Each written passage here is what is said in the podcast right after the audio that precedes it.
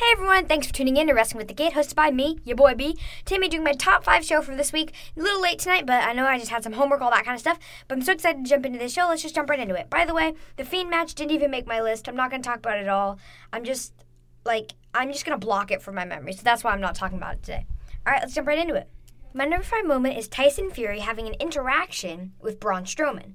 I think this was really cool. I love Tyson Fury. He's such a great boxer, and I really like him. Um, so I think this will be cool. I don't know what they're going to do with this. Um, he has an open mic tonight on Raw, and I'm really excited to see where, where they go with this storyline.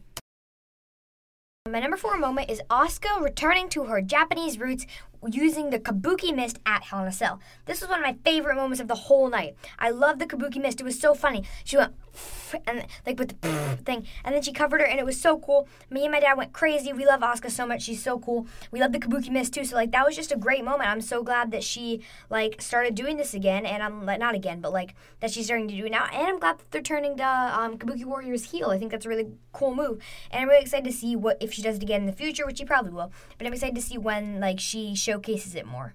My number three moment is Bobby Lashley and Lana returning together. So, Bobby Lashley came out at the Rusev match versus Seth Rollins for the Universal title, and he started kissing Lana. It was disgusting. It was super like, ugh. It was just a bunch of kissing, and I was just like, but, um, but it was just a really weird, like, twist. I wasn't expecting it. I think that that storyline was supposed to happen with Maria and Mike Kanellis and Rusev, and Rusev was supposed to be the Bobby Lashley, and Ru- Mike Kanellis was supposed to be kind of like the Rusev, and Maria Kanellis would be like the Lana. But I think something happened. She got, had a pregnancy issue, like something, and they couldn't do that anymore. But I like this like takeover. I think this is a really cool like idea, and I'm excited. To, I'm like I'm intrigued to say the least to see where they go with this. My number two moment is Jack Hager, or Jack Swagger, as he was known in the WWE, returning slash debuting at AEW Dynamite. This was so cool. It's been rumored for a while that he'd be, he'd be going to AEW. He did one MMA fight and got his booty kicked, so I think that's a out option for him. But I think that this was a really cool concept, and I love Jack Hager slash Jack Swagger. Um, love Cody Rhodes, love AEW, like I said in my previous podcast, and I'm excited to see how AEW takes off. Oh, by the way, I know I said I was going to talk about the Fiend match, but one thing, all the the fans were chanting AEW, which I thought was hilarious. Um, that's just that, but like, it's I'm excited to see this kind of like Wednesday night war between NXT and Dynamite.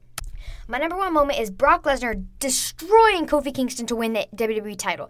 Now I've been waiting for this so, for so long. Kofi got boring, and within like it, within the time frame between WrestleMania and Money in the Bank, he got boring, and that's why what frustrated me the most. Is I just got so bored with him.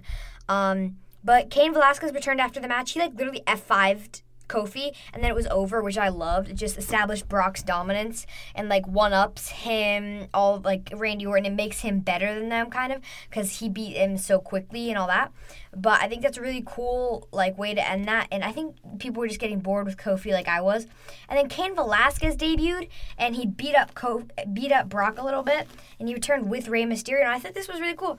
I'm excited to see like what they do with this. I'm not like 100% sure yet, but I'm excited to see like what what what like what's the deal? Like, you know?